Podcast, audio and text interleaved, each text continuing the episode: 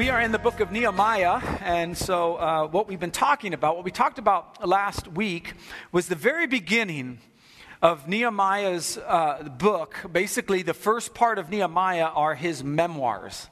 And he's talking about what happened to him. He writes it in the first person. And he talked about hearing about Jerusalem and the walls being destroyed and being burned, and, and the vision he had for Jerusalem, and how uh, it broke his heart. And so I gave you guys an assignment this week. I don't know if you did it or not. I don't check up, I don't grade the assignments. Um, but it was to pay attention to what breaks your heart, to pay attention to where God might be saying it's time for you to act. And so this might be a social justice issue, something that uh, you, you have at the workplace, maybe, where somebody's being bullied, or some at school, or whatever, or there might be somebody who's being picked on. And it's really time for you to stand up and to speak out against it. Uh, maybe it's an issue with um, uh, there's a something going on race relations and you and you're in the dominant race and you say you know what i gotta say i gotta say something this is what our denomination was created out of was uh, hearts being broken for the poor, which is why um, uh, we have these five freedoms in our denomination. And um, one of them is fr- uh, freedom for anybody from any socioeconomic class to worship together. It used to be back in the day where the rich people would sit up front and the poor people would sit in the back. Now, actually, the rich people sit in back. But here's the point uh, it's that, that, and so and they charge for pews. Well, it broke B.T. Roberts' heart back in 1850, and so he started the Free Methodist Church. It broke his heart that white people uh, had seats and African Americans didn't. It broke his heart that slavery was still going on. It broke his heart um, that um, the Holy Spirit wasn't being celebrated in worship. Okay, so the, the, the, imagine the band up here just playing, and your job is just to sit and watch instead of participating. It broke his heart, which is why we say it's better when you're here, because it's part of what we do as a church family. We worship together. And so uh, it, it, broke his heart that um, genders and different ways that we look at each other were not completely equal. And so that's another one of our freedoms for men and women to be able to lead together. And so uh, that was it. And so we asked last week, what, what breaks your heart? And does God want you to do something about it? So this week, uh, we, we ended last week with, with Nehemiah going, and I was cupbearer to the king. And I talked a little bit about that, about what that position might mean for Nehemiah. It could have been a position of power where he gets to, the, the, the king gets to hear him out and gets to, sometimes the cupbearer was an advisor to the king.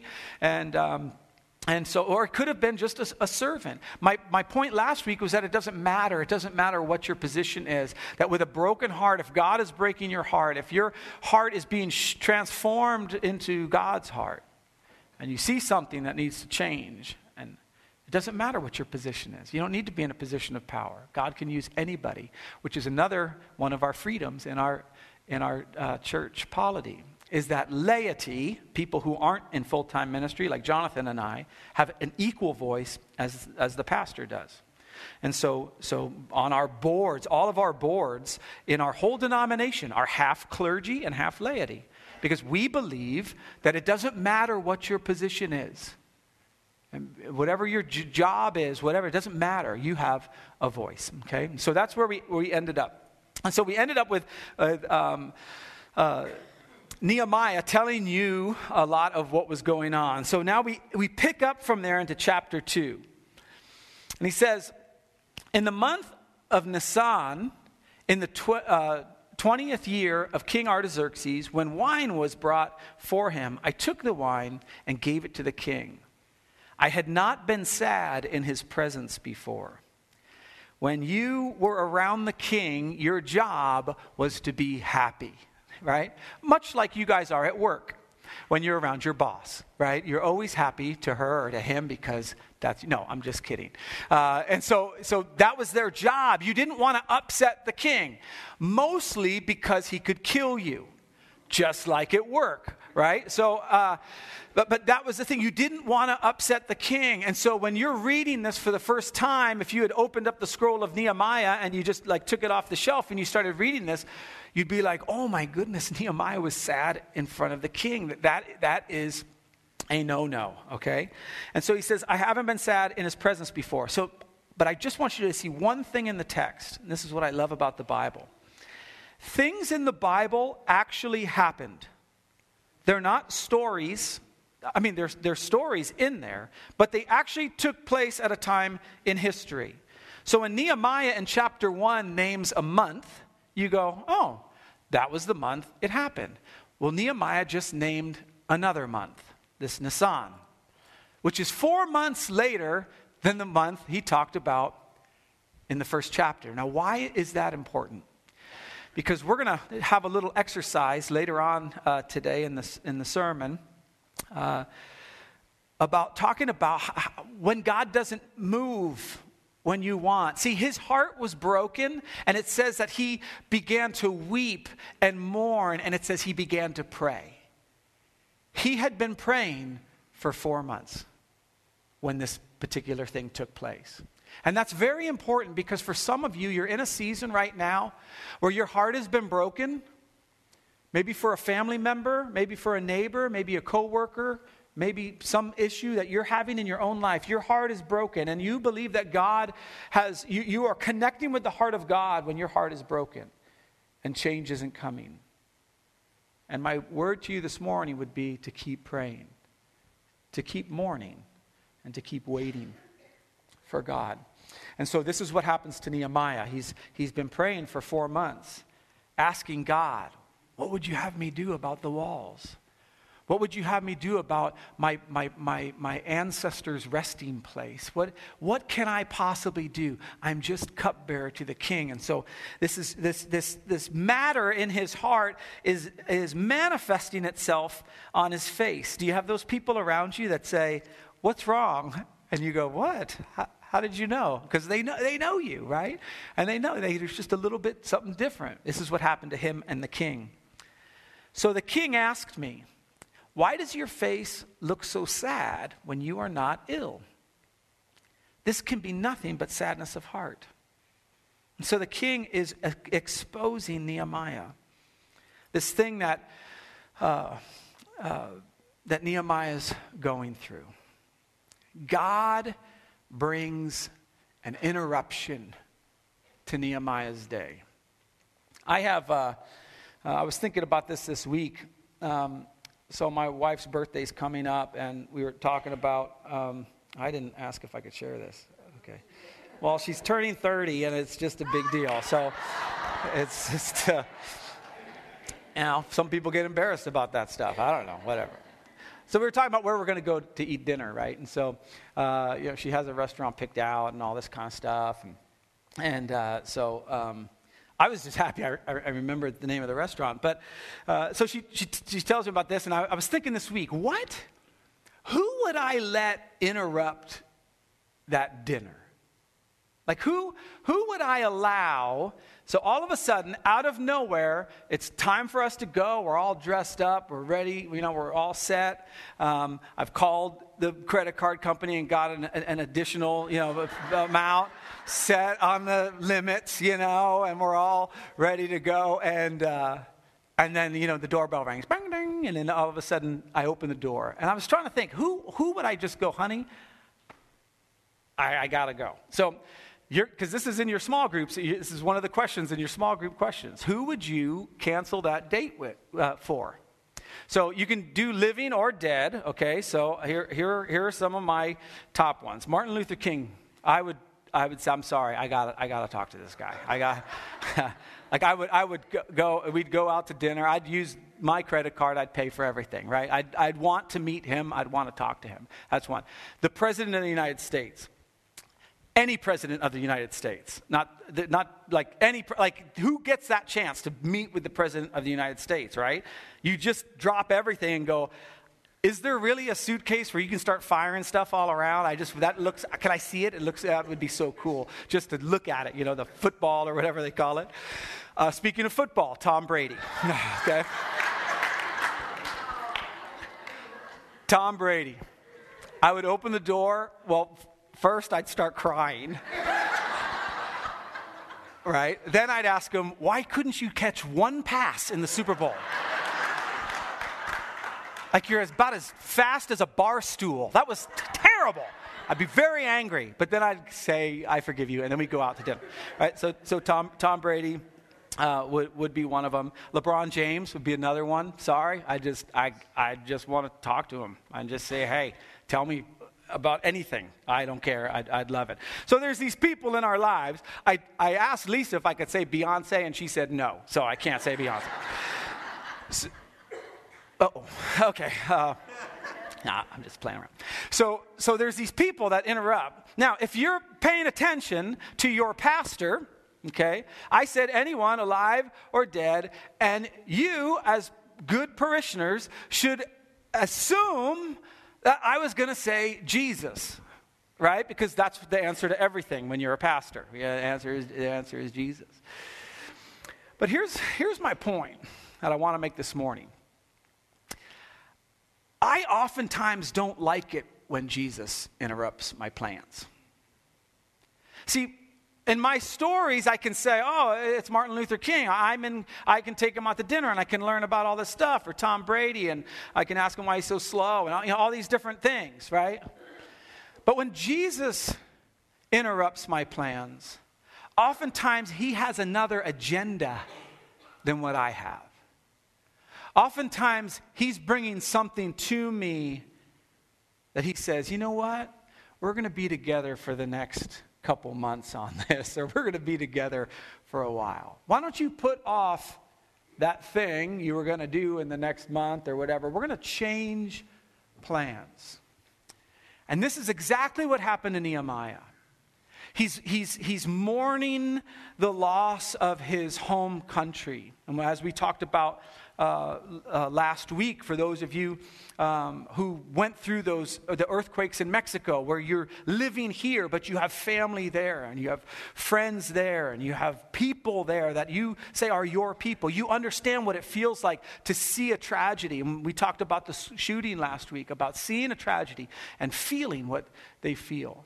Oftentimes, when our heart is broken, it's Jesus interrupting our plans. Watch what Nehemiah says. He says, This can be nothing but sadness of heart. Nehemiah says, I was very much afraid. I was very much afraid. See, even though Nehemiah had been praying all this time, and he'd been fasting, and he'd been mourning, and he's been struggling, all of a sudden, God now begins to move. And you would think that God's moving in our lives would be something that would be exciting. It would be like Tom Brady showing up at the, the and for other you guys who don't like Tom Brady, there's the door. I don't know what to tell you. No, I'm just just playing. Yeah, jeez. Sit down. Golly, you people. But but we, we have this thing like, like, like it's going to be exciting, it's going to be this. And oftentimes, the first reaction, maybe I'm just talking to me, maybe it's just me. But the first reaction I have is, oh, oh no. And I'm, I'm fearful. That my plans might not work out the way I had planned. That this person might not react the way I'd want them to react. That this situation might not turn out the way that I had planned. And this is where Nehemiah was. He was very much afraid.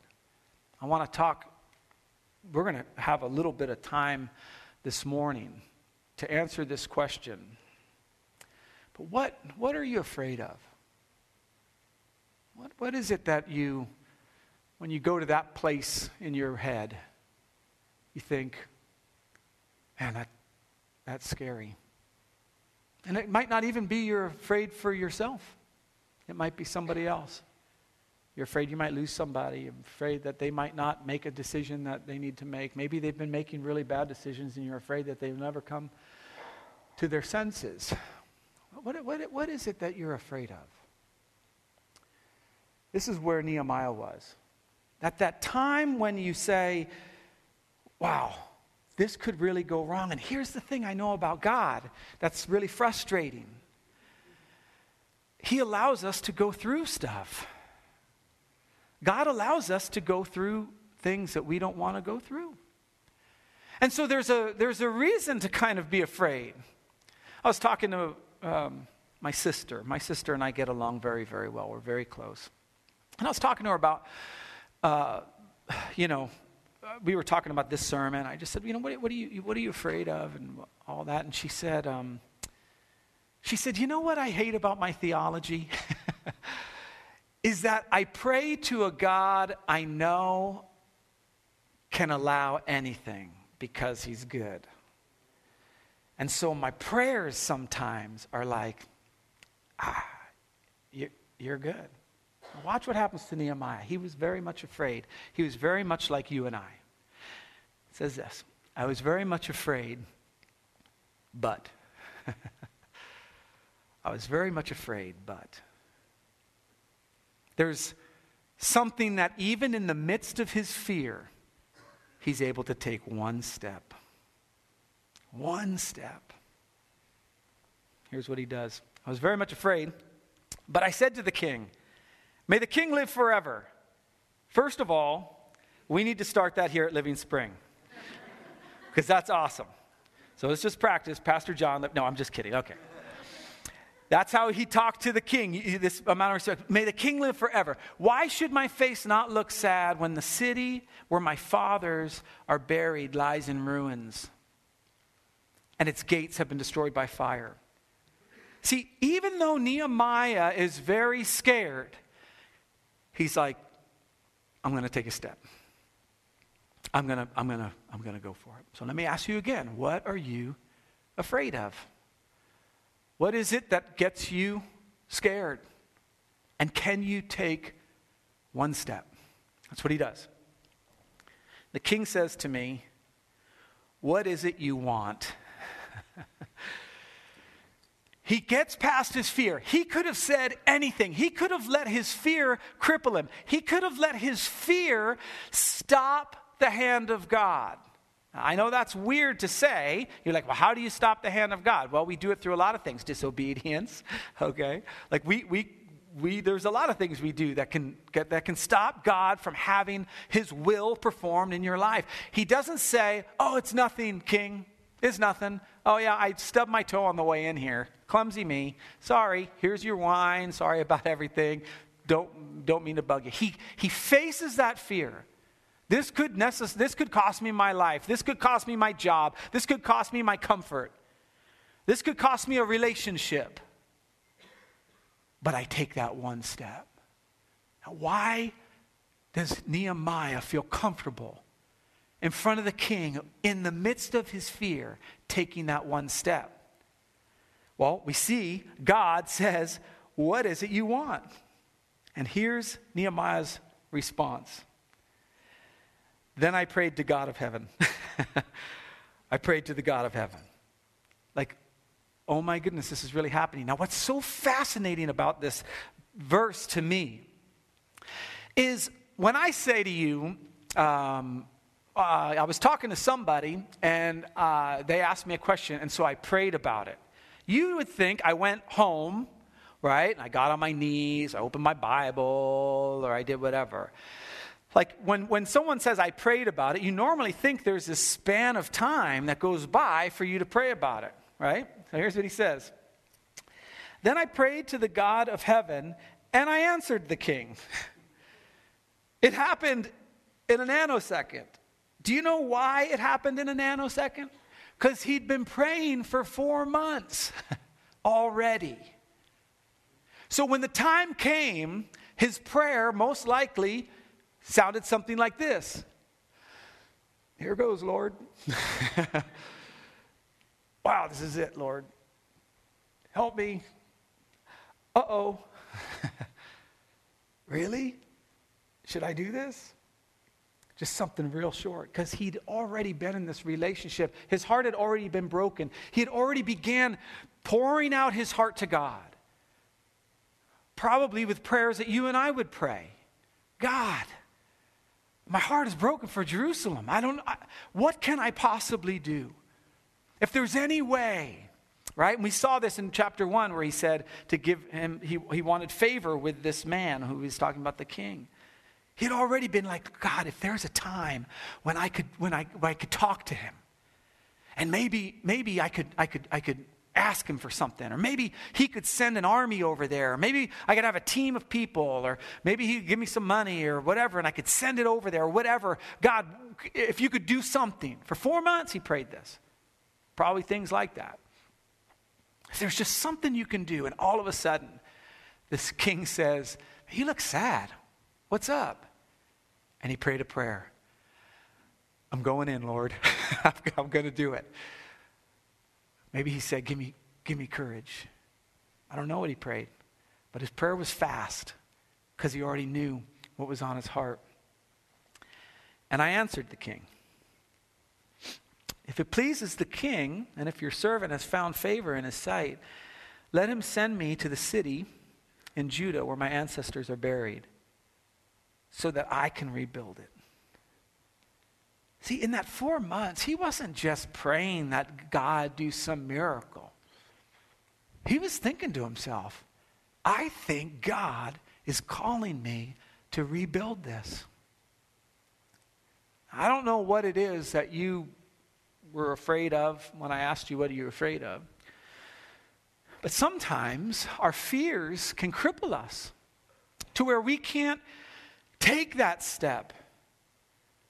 And so if I if I could be so bold as to maybe reach into your life, maybe there's a relationship in your life that is broken. And there's good reason. They hurt you very badly. Things that who knows what it is. And you're you're right. You are right. You're 100% right. There's no fault of yours. God begins to soften your heart break your heart, you begin to think, man, I wonder if I'm supposed to be the one that goes back and rebuilds those walls.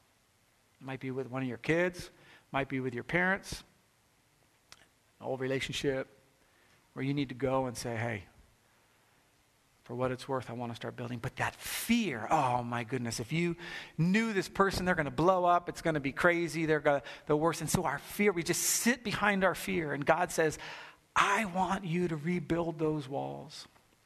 So here's what we're going to do we're going to take a couple minutes.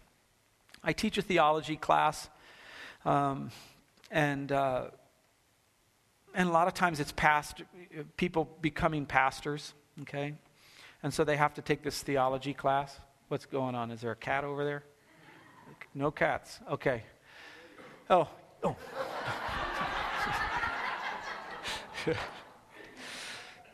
Don't do that. So we have this class. And at the end of the class, I, uh, I have them do an exercise where I, um, I, I just put up on a whiteboard the word God and then the rest of the whiteboard is blank. And I go, we're, you know, they're going to become pastors someday. I mean, not all of them. A lot of times, laity will take that class too. As a matter of fact, I'll be teaching that exact class here at Living Spring in May, so I'll let you know about that. You can, you can go to it. Uh, but we end up at the end because I want them to understand that when they go back to their churches or when they ha- end up in this, this call to ministry, that they don't serve the church. They don't enter into a career. They don't. They serve their God. And that's who they serve. My job is to do what God is calling me to do. And so we do this. And so I took a picture of the last one we did. I don't know if it's going to show up well on here. Oh, it, it does. That took about 20 minutes and so we're going to take a couple minutes and we're going to look at that. Um, and I want you to take that fear that you thought of. Maybe you take the time to ask God, what is, what is, my, what is my fear? And then hopefully you can see that. It's my handwriting, so it's not very good. Um, and uh, maybe we can hit the uh, lights, Mark, and um, maybe you can see a little better. But there might be a word on there that hits you. We have restorer, defender, provider, shield, light, comforter, everything. Love again and again, refuge, savior, giver, teacher, revealer, everywhere, living water, banner. Fun is up there. I like that one. God, God can be fun, there's no doubt. Maybe you take the next couple minutes and just look at that. See if something resonates with you. And see, take your fear, and then in the next couple minutes, match it up to that picture. All right? Let's, uh, let's take a couple minutes of quiet.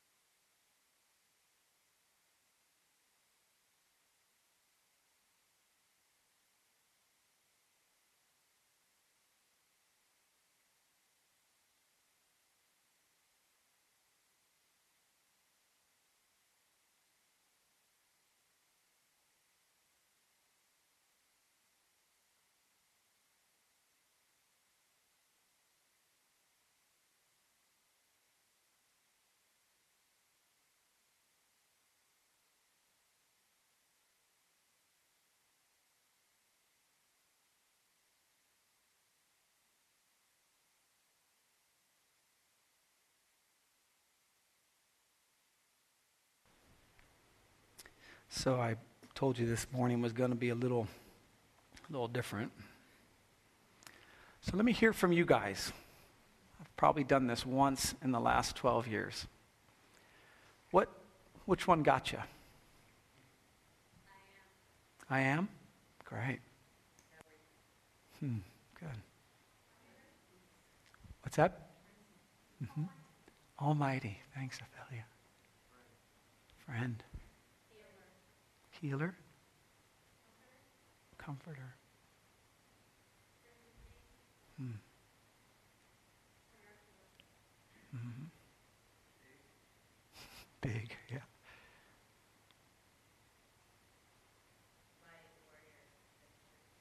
Mm-hmm. Yeah. you can have more than one. It's okay. What else? Mm.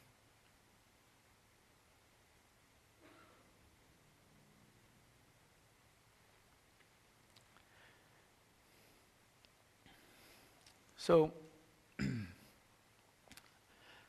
like I tell the class, uh, this is the God they'll be serving. This is the God we all serve.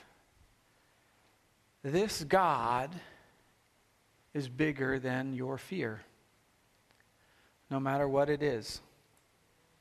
As real as it can be. Because I'm, I'm not telling you that your fears aren't real. They can actually happen. And we know that the theology of our God is that uh, oftentimes He allows things to happen. But He's so good, and He's so in control, and He's so mighty, and He's so merciful, and He's so loving that we know that even if our fears are realized, it's an opportunity to be with Him.